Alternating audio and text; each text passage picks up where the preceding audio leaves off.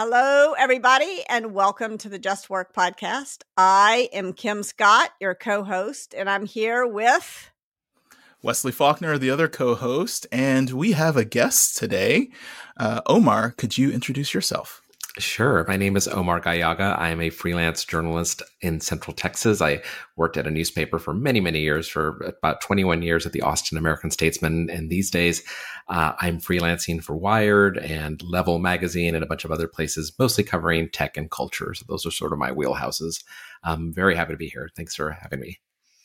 We are thrilled to have you. It's a little bit scary for me to read something for for a writer as experienced as you are, but I'm going to do the reading. I'm going to overcome my fears, and I'm going to rely on uh, on you to be radically candid about what you think about these paragraphs. I've read it. It's really good. Keep do what you do. What you do. It's great. I'm sure you can make it better. And I'm editing. Just so you know, I'm editing the paperback, so your your thoughts will have an impact. Uh, and I will apologize in advance. I may cough, and that is one of the beautiful things about not being in the same room together. It won't matter. All right, here we go. Prejudice, meaning it. Respond with an it statement. Prejudice, unlike bias, is a conscious belief, usually incorporating an unfair and inaccurate stereotype. People of one race are inferior or superior one gender tends to be better or worse leaders. People of a given generation are slower or faster on the uptake, wiser or more foolish. People don't change their prejudices simply because someone points them out with an I statement. Holding up a mirror tends not to work. When confronting prejudice, it's useful instead to draw a clear boundary a person can believe whatever they want, but they cannot impose their beliefs on others. People at work cannot do or say whatever they want. An it statement can offer that boundary by appealing to the law and HR policy or to common sense. For example, it is against the law slash an HR violation slash ridiculous to refuse to hire the most qualified candidate because of their hairstyle or any other identity attribute. Leaders need to create a space for conversation so that the team understands where the boundary is between one person's freedom to believe what they want, but not to impose those beliefs on others. Leaders are responsible for setting and communicating clear expectations about the boundaries of acceptable behavior at work. Easier said than done. So, what do you all think? Lay it on me. Omar, let's start with you. Sure. Yeah. I mean, as a journalist, as a Latino journalist uh, who's been uh, covering areas like Austin, Texas for, for many, many years, I mean, yeah, I, I encounter this all the time. Um, and not always in a, in an overt way. I mean, we, you mentioned yeah. unconscious bias, which which I've been doing some training uh, with a lot of newsrooms and for for Poynter uh, along those lines. So a lot of it is getting people to realize like where those unconscious biases are and how they come into play in newsrooms. But the overt way we see it is a lot of times from from our audiences, from people who we're serving. Um, you know, they in my case, I have a name Omar Gallaga that is clearly ethnic. It's not, you know, it's like, clearly I'm something. People don't always uh, assume that I'm Latino. They they think, oh, is he Arab? Is he this? Is he that? But they know I'm something. So I would always get a lot of blowback sometimes of like, well, obviously you're you know you are a brown person, you think this, or you clearly you're liberal because that. Um, and you know, I as working in a newsroom, working in news and entertainment, I was always you know obviously trying to be objective, trying to put forth the the persona of like, no, I'm an unbiased journalist. I'm just here to tell both sides. And I think we've come to find over time um, in the news industry that that is very damaging to do the, both sides reporting, where both yeah. sides are right. Let's hear both their, you know, both of their opinions. They they both have equal weight. No, no, no, no. that's not always true. um, so I we have had a big shift in journalism just in the, in the time that I've been in, and I and I've been in the industry for a good thirty plus years.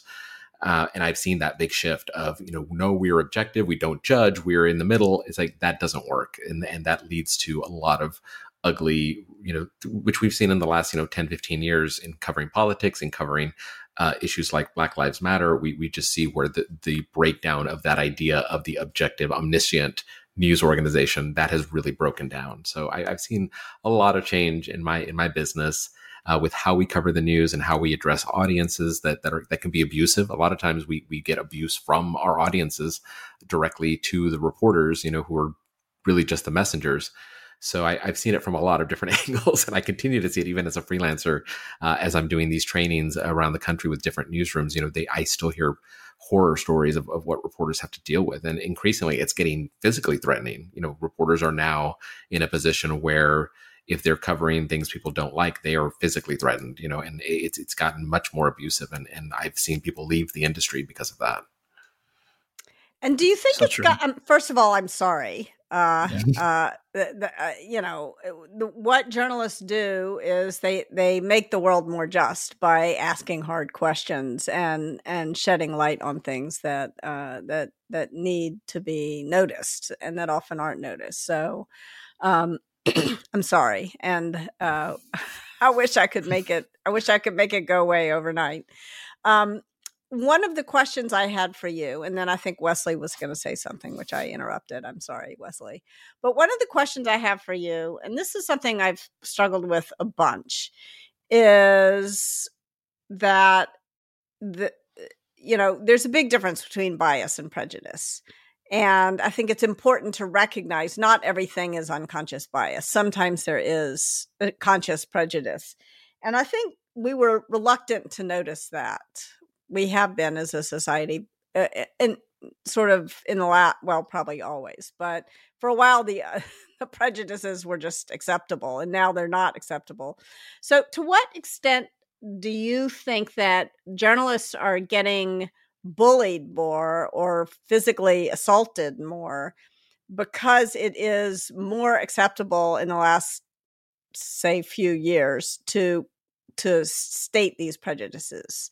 Like there's there's risk in their being hidden but there's also risk in their in their not being hidden. How, where do you come down on that one yeah I, I, mean certainly in the last i would say 10 12 years that that the all the stuff that that used to be sort of under the surface that people were afraid to say or were unwilling to say because because of the stigma of it they'd get they'd get you know attacked or shut down um, they become emboldened. You know, the, the climate has changed, and people who have sort of hateful views, prejudiced views, um, are emboldened because they see other people like them saying the same things online or or at rallies or wherever.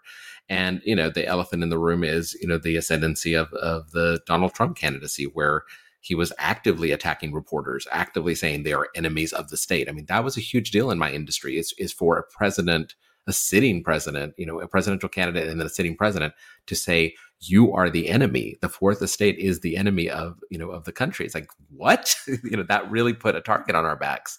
And I, I don't, you know, I've seen a, lot of stories sort of charting that of like what was the increase in violence against journalists after that. Uh, where it became acceptable to see journalists as the enemy and journalists as, um, you know, opponents, political opponents. So it, it definitely has become more dangerous. I mean, all journalism has always been dangerous around the world you know especially when there's wars when there's conflict uh, when people's lives are at stake and you're on battlefields and, and covering things that are life and death. But now it's dangerous just co- doing the daily covering politics and doing daily coverage. And, and we didn't you know we didn't have that so much in this country for a long time. And we journalists were have always been in danger when they're covering dangerous subjects. Uh, but now you can just be you be endangered just by nature of your job, just by nature of being a journalist. Doesn't even matter what beat you're on. Um, people find out you work at a TV station or a newspaper, suddenly you're you're an enemy. So that that's what's changed uh, for a lot of us. And and some of the training work that I do, in addition to the stuff about the DEI subjects and, and unconscious bias is also training on trauma. I think that's another thing that we haven't really dealt with very well in the industry.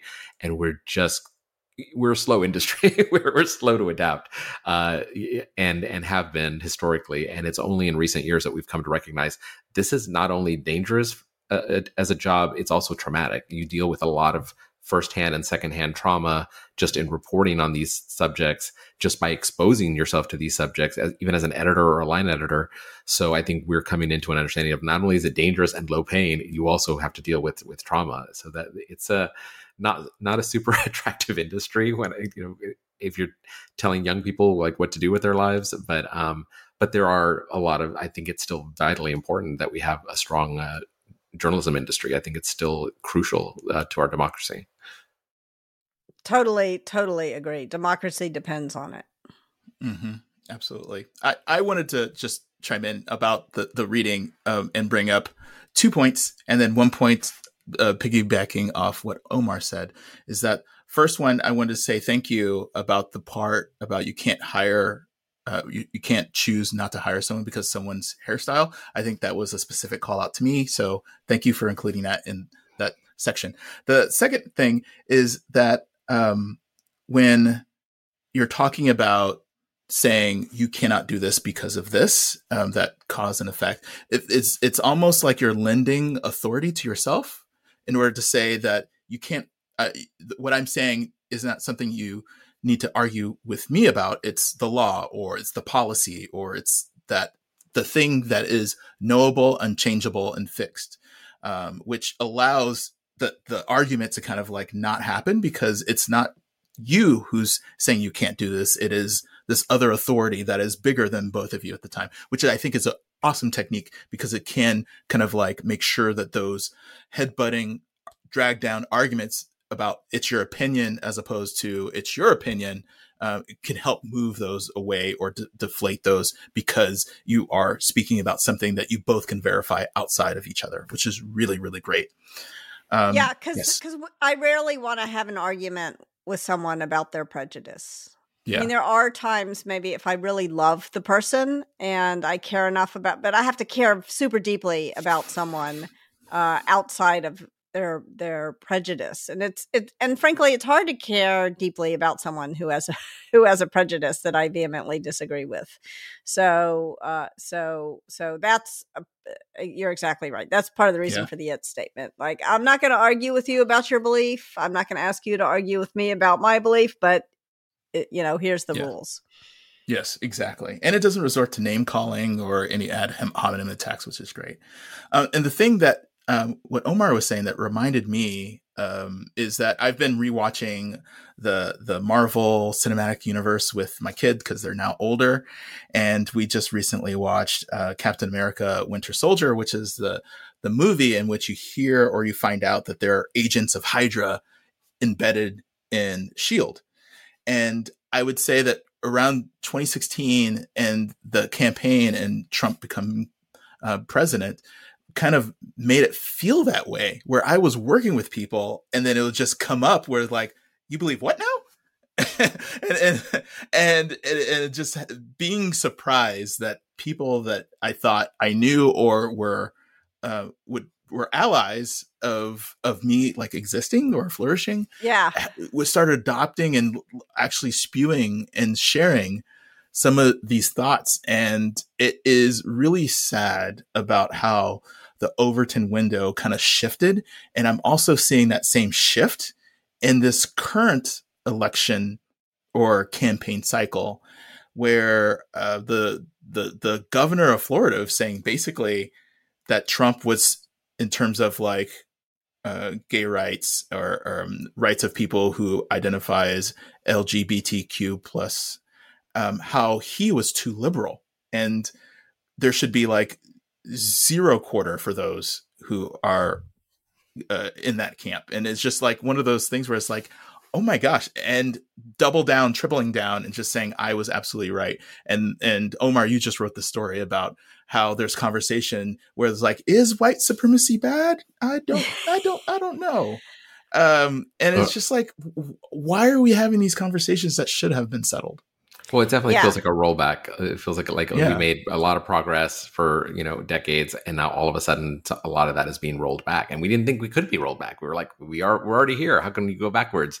And apparently, there's groups that have found ways to to to kind of push us backwards and say, no, no, no, we're gonna regress and go back to you know the way things were decades ago. It's like, okay, well, all right, if that's uh, what you want. But yeah, I, I agree that that oftentimes it's it, arguing the point um, isn't uh, as effective as just you know you can't then then bringing up the well it's illegal and here's why or it's you know it's against the rules and here's why i'm not going to argue with you about your fundamental beliefs because that that's unlikely to change yeah right.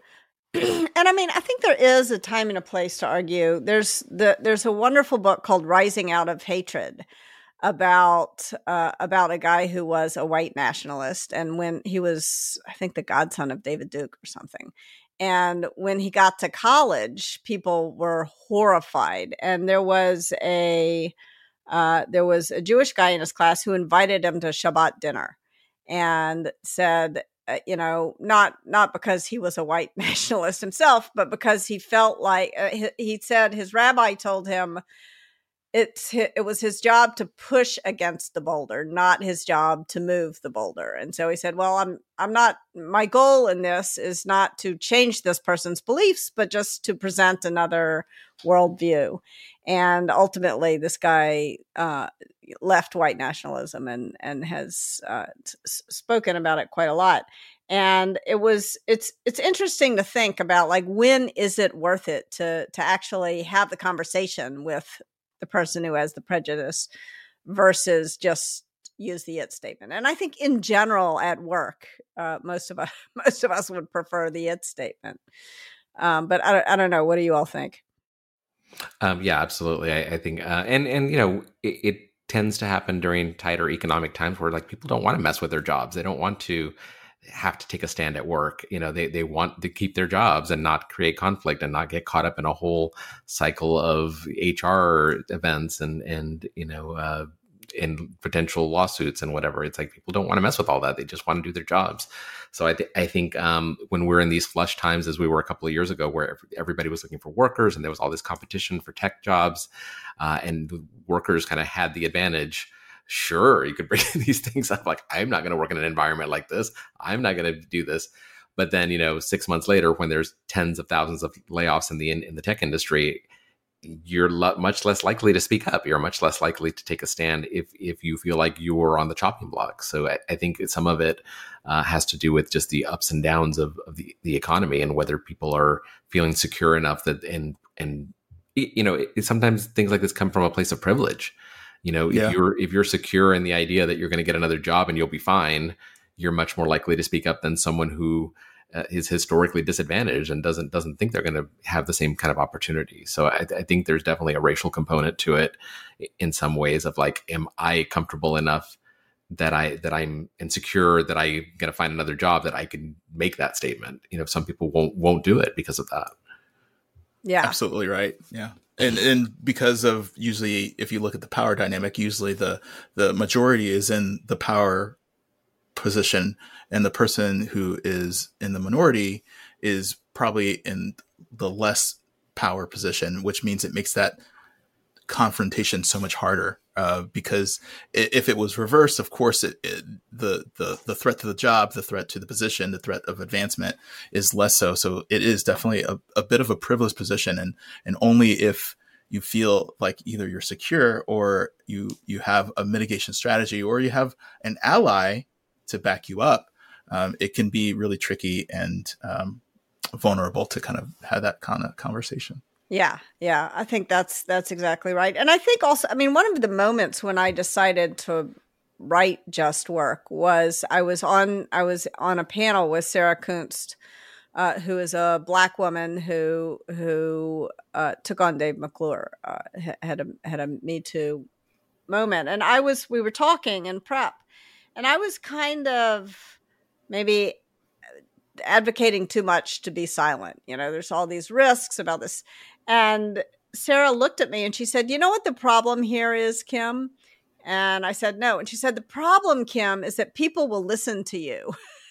and then they won't speak up. And she said, Look at me. You know, is my life blown up? No, it is not. You know, I'm doing okay. And it really was striking to me eh, because I agree, I realized she was right and I was wrong and it was really striking to me because i i frankly didn't have much to fear in speaking up actually when when i uh, when various stuff had happened to me. I could easily get another job and uh you know and i had been at google when i went public and so i had some savings to fall back on and and yet often i didn't speak up in, despite the privilege. And so i think that there's a there's a million pressures that uh, that sort of have a lot of us defaulting to silence and that's one of the things i want to do is is change the default uh, and have the default to be to to choose your response at the very least and to speak up uh, especially to speak up if you have the wherewithal to speak up if you uh, if you are are the beneficiary of various unfair advantages. Hmm. And I, and I think it also has it's not always along racial lines or or uh, minority lines. I mean, sometimes it's just seniority. I mean, I know that that I spend enough time in one place that after the first you know 10 years of being there i felt much more comfortable speaking up i felt much more comfortable with my job security to be able to say hey i don't like this or this, this doesn't feel right um, and i think the way to kind of do that for younger workers or workers who are who have less least less seniority is just to be their mentor you know to, to take on mentoring uh, and then when they tell you like hey this this really screwed up thing just happened advocate for them you know help help them speak up or or to have their back i mean i think that is crucially important. I'm, I'm finding more and more as I deal with young journalists who are, you know, in their early 20s and are just starting out. They're, they have the same insecurities that I had when I was that age but I think we're in a moment where they're much more able to do something about it. I never felt comfortable bringing things like that up. You know, this was the the late '90s, early 2000s, and it just wasn't on people's radar. So I think for sure, um, you know, what you what what can you do as as if you're someone like me who is you know in a senior position is mentor someone and and advocate for them and help help them navigate that. Absolutely. And also help them understand what their, you know, where the boundary is. Like if it's if they're confronting prejudice, what's the it statement they can use? What's the law? What's cuz often you don't know about the Crown Act, for example. It's illegal. It is illegal not to hire someone because of their hairstyle. Yeah, and I and I think also people feel a little bit powerless when they're in those uh, kind of entry level positions, and I think it's really important to to help workers understand that no matter what where you are in an organization, you have some power. I, I we I, we do this in our trainings where we we ask you know in a in a poll you know what kind of power do you think you have in the workplace? And one of the options is i have no power. And you'd be surprised how many people answer i have no power and we have to tell them no you do you do. Even if even the power to gossip in the workplace is a type of power even the ability to make and break reputations by what you say in the workplace that's a type of power. So i think people don't understand that they do have influence and power even at even at an entry level position. Absolutely. So I wonder, should we shift into storytelling? Omar, you, do you have a story? Do you have a story for us? Thank you both, by the way, for thoughts on this. I already have several edits. I'm going to go back and make some changes. But what about stories? Um, yeah, I, I, have one from when I was a very, very young journalist, still in college uh, in Oklahoma. it's a story. I, th- I think I, I, spun a whole column out of it after it happened. I, I ended up writing about it, and and people were like, "Oh, wow!" Uh, and it was just, it wasn't even a big deal to me until I really thought about it. It was I was my I think it was snowing and my car had I, I'd either locked my keys in my car or my car just wouldn't start. And I was at the newsroom. I, I worked at a at a college newspaper, the Oklahoma Daily, and I think I had to call campus police to get you know a jump start or get help, something to do with my car. I don't even remember what it was. It was so long ago. And I, uh, they were taking my information. You know, where's your car? Where, where, where do we find you? Okay, what's your name? And I said my name, Omar Gallaga. They said, "Oh wow, you speak really good English." And I was like, "What?" Oh, and I think I was so stunned. I think I said, "Thank you." and I remember, you know, like not. I just wanted help. I just wanted somebody to come help me with my car. I needed to get home, um, but it wasn't until later that I kind of thought about it and I was like, that's pretty messed up. And what did that mean? And then I ended up writing a whole thing about it, kind of examining what, what all that meant. And I don't even know that it was overt prejudice or overt racism because it didn't, it was, it didn't sound like it was coming from a bad place or from a mean place. The person was being very helpful. I think it was just, it was a prejudice. It was like, a, oh, that's a foreign sounding name. How nice that he learned English. you know, I'm from Texas, dude. yeah. Know, yeah. I probably speak better English than you do. Uh, but uh, yeah, that was, that was just a moment that I always stuck with me of like, it, it doesn't even have to be mean prejudice. It doesn't even have to be um, prejudice with a harm, with an intent to harm. But it it you know this is clearly something that's in this person's head and that they learned somewhere so. And do you think that was prejudice or was it bias? You think i mean they gave voice to it but i think it's but, a little of both but i but i think it, it, it's prejudice in the sense that they, that probably influences their actions in some way thinking that along those lines thinking that that foreign people or someone yeah. with a foreign name won't know english as well as as everybody else. I think they yeah. so they mark your car as stolen? Yeah I think an yeah. extreme version of that would be because of that I'm not going to hire you, or because of that yeah. because I think your English might be suspect. Yeah, um, then that that becomes discrimination if it's not hiring, if it's like marking your car as stolen. It, it, I mean, it becomes almost like a well, it's some some sort of violence almost. Yeah, I could imagine the same person, you know, hiring for a position or being in some you know level of authority where they do, where that could come into play you know and yeah or that, just that, seeing seeing the name on the resume and not passing it on for even right. uh, uh, an interview absolutely or it's just yeah if you applied for maybe like a uh, an operator job and they saw your name then they might say well i'm not sure if they would be able to speak to people that call if they uh, maybe they have an accent. If uh, maybe they don't speak English so well. I yeah, um, I have fr- I, yeah. I have a friend who uh, I have a friend who's a black woman who was applying for a bunch of jobs last year. You know, was you know through a long period of unemployment. So I think she must have applied for at least fifty to one hundred jobs. I mean, just applying and applying and applying, and ended up at a really great company. But you know, she would tell me these stories about you know because she had a very she had a more unusual name than mine. I mean, it, her her name was very unusual, uh, and and uh, she she was from Nigeria, and she in almost every interview that would come up like so so where are you from? You know like trying mm-hmm. to kind of fish for some information. You have a very unusual name. Where are you from? Where's that name come from? Uh, and in doing so kind of putting it out there like well, maybe your english is not up to the level that we need for this position. It's very a lot of communication involved. So she would encounter that again and again and again to the point where she was thinking of submitting her resumes with a different name. Like that that it got to that point where she was like maybe i should just be Susan Smith, you know. Wow. Uh, I, that was the first thing that I thought as you started to tell the story. I was like, I wonder what would happen if she just changed her name on her resume. She considered it, yeah. But I mean, she finally landed somewhere where they, at, a, at a company that really does value diversity and really does, you know, walk the walk on that. But before that, I mean, she went through so many companies that she that that door was closed to her just based on her name. Yeah, it's like a blessing in disguise, but also like a curse because you you don't want to be a place where you're not wanted or you have to continuously fight the same battles. But at the same time, you need to like eat and like yeah. have a roof over your head and participate in capitalism in order to survive. Um, and so it's it's a thing where it's just their um, aversion to fairness causes you harm, which is one of the worst things in the world because it's not something under your control. They have the power, even if they choose um, not to hire you, or even if they choose to keep it. And there's and that pushback, that boulder you were talking about, Kim, is really, really needed in that case. But maybe in, in terms of power dynamics, not the person who's seeking it, um, employment at that point that could actually do that. So the world, you know, sometimes makes me sad.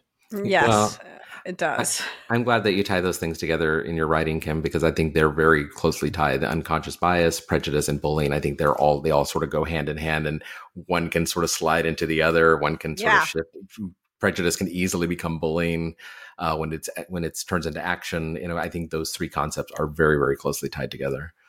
Yeah, I think that they that certainly it's not like in McKinsey speak. This is, these are not MECE things, mutually exclusive and collectively exhaustive. They they bleed one to another, and I think it's useful to sort of separate them out also, so that you can respond in a way that that kind of matches what you think you're noticing, and uh, and, and then you get some more information about what's really happening. Uh, like for example, when you told the person that uh, at at campus security, yeah, I was raised in Texas. Like, do they apologize? And like, did they realize their mistake? Then you kind of think maybe it's bias, or did they double down? I don't um, remember there being an apology. I think we just sort of moved right yeah. past it. it yeah. Um, yeah. But yeah, on, on, the unconscious bias side, I mean, one of the things we, we stress in our trainings because is when journalists hear the word bias, they automatically recoil because we're not supposed to be biased. That's like yeah. that's the antithesis of what we're supposed to be. But I have to remind people like unconscious bias doesn't have to be bad. You know, unconscious bias can be I go to Target and I see someone with a red shirt and khakis and I think they work there. You know, and I go up and yeah. say, hey, you know, I, you know where, where do I find the hair products for my daughter? Uh, the Kristin Ess stuff, you know, and and I think I'm seeing I'm talking to an employee and they don't have the name tags. I'm like, oh, so Sorry. like that's not that's not a that's not a harmful unconscious bias to think that someone who dresses in red and khaki works at Target. um, but it's just your brain making those connections. So I, I think that's one thing with with reporters. You, you have to tell them, you know, bias is not necessarily negative or bad. It's just your brain making connections, and and you everybody does that. Everybody's kind of trying to their brain is taking information and trying to patch it together into a conclusion. Um, so that's not the bad part. It's when those unconscious biases right. start to affect the work in mm-hmm. negative ways and in ways that, that disadvantage others. Yeah, Daniel yeah, Kahneman. Sorry, go ahead, Wesley. I was going to say the same thing. System one, system two. Go for it. you go for it, Wesley. I was just going to say that it's just thinking fast and slow is a really great book to really dis- dissect this in terms of how your brain just quickly jumps to conclusions before you necessarily even realize it. And how if you are aware of those things and how you can't necessarily change it, but if you can find the time to slow down or if you understand and think about how things are affecting you consciously, then um, you can at least mitigate any harms with bias. But I also want to say about your story, I'm really curious about when you wrote it because you it was like an aha moment afterwards where it's just kind of stuck with you. When you put it in print and you put it out into the world, what kind of feedback and what kind of responses did you get? I remember my dad being really proud that I wrote it. I think he he's always uh, been an advocate for my writing. Anything that I've ever written that was personal or that that you know has a connection to some stuff that actually happens uh, I think he really connects with. Um, I remember, yeah, I got, I got feedback from people on campus saying mostly just like sympathize, like, oh wow, that's messed up. And I was like, is it though? I don't know. Like, I don't, I don't feel any personal harm. I just thought it was a weird moment and worth writing about. Um, and I think the headline was very, you know, very provocative, like, you know, a, night, a snowy night leads to racism or something. Was something like, oh, that's a little strong. Um, but, you know, I, uh, but I, I, remember the feedback being very sympathetic. I don't remember, I don't remember getting any hate mail or anybody, you know, thinking that I didn't have a point about it. and my writing tends to be pretty kind. I think I, I, I was giving the, the person every benefit of the doubt of like, well, maybe he meant this, and or maybe he didn't. You know, I, I don't think I was. I went on the attack. That's not really my style. So um, I think it was more like, hey, this weird thing happened. I don't know what to make of it. Yeah, and there's so many there's so many strange and inaccurate associations that go along with having an accent. Like I remember one time when I was in college, I I got a job in Paris, France, at a clothing store and summer job. And some American tourists walked in and they're like, Oh, you have such a good accent uh, thinking I was French. And I felt so proud of myself, you know, and it was ridiculous. It was a yes, I do. it was a ridiculous moment of pride. I'm like, well, I grew up in the states, and so I think that there's, but what, like, and why would I have felt proud of it? Like, it's it's absurd. But the but or you know, and and then on the flip side, because I I grew up in in Memphis, in the South and I went to college in the North. And when I got there, I felt stupid all the time because of my Southern accent. And then I started dating a guy and he came home to visit and we were we went to the swimming pool and there were a bunch of kids at the swimming pool as there are in Memphis.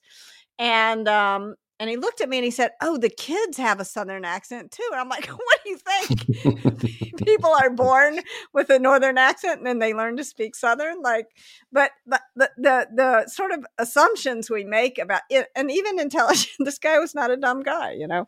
Uh, it, the the assumptions that we make about accents are wrong um, and sort of funny, but also not funny when they have when they have uh, an impact. Absolutely. I just want to say one thing is that I am also proud of you, Omar, for writing that piece and to put putting yourself out there. Um, and I think people every day do this on social too, and they get huge backlash uh, about how they were overreacting or they're too sensitive because people don't have that same experience. But I, I just wanted to take a moment to acknowledge, even though you thought it was a light lift, I thought it was, um, it, it, or I, I thought it, it's admirable to to even feel like I need to share this because it is something that affected me, and so um, hopefully someone read it also that also can relate to it to the point where they can feel less alone. Oh, that, that's certainly why I wrote it. I wanted people to be aware that that these things kind of happen, even if they're not harmful or that I didn't really take it very personally. But I find myself a lot in write in writing just that's how I process things. That's how I examine things. That's how I know figure out how I feel about something is to write about it. So that that's always been even from a young age that I was doing that. So I think I must have been 20, 21 when when I wrote that. So like I've always done that. Just that's how I figure out how I'm feeling about stuff. Yeah, that is the great thing about writing is it helps you process your own emotions and as Wesley said, it helps other people feel less alone, other people who are like you and it helps people who haven't been on the receiving end of that kind of bias slash prejudice to know that it happens and to know what it feels like. It's it builds empathy in the world. So uh, I also am very happy that you wrote that story because I think it it put puts a little light out into the world. Thank you. Yeah, that's that's why I do what I do. I, that's why I love my job still after all these years. Well, thank you so much for sharing that story and for joining us on the podcast. It's been a great oh. conversation. Yeah. And if so people wanted it. to follow up, where can they find you online? Omar? Well, I, I, don't know how long Twitter is in this for this world, but I'm still on Twitter at Omar G, just O M A R G. Uh, I'm, I'm, I write a lot for the website Level, which is at levelmag.com. Uh, it's a website kind of geared toward African American men in their 30s and 40s. Somehow I got sucked into writing for this site and I love it. They they really are great to work with. Their editor is wonderful. So I write a lot for them. I write for Wired. So I'm, I'm easy to find online. Just search, Google my name. i will come up. Blue Sky Threads. I'm on Threads. I'm I haven't really used. I don't really use them very much. I'm on them. I don't. No. I've, I've posted like maybe three times on Threads. I posted a limerick on Thread and just left it there. Like see ya. Uh, so I, I don't know what to make of this new social media landscape. I'm trying to keep up, but I'm also very exhausted. I'm very tired. That's awesome. And if you want to reach us, you can email us at hello at justworktogether.com. And we would love to hear your story, your feedback, and just your general thoughts of any time that you felt othered or you othered someone else. Uh, so thank you for joining us. Thank you so much. This was great. I appreciate it. Thanks so much. Take care.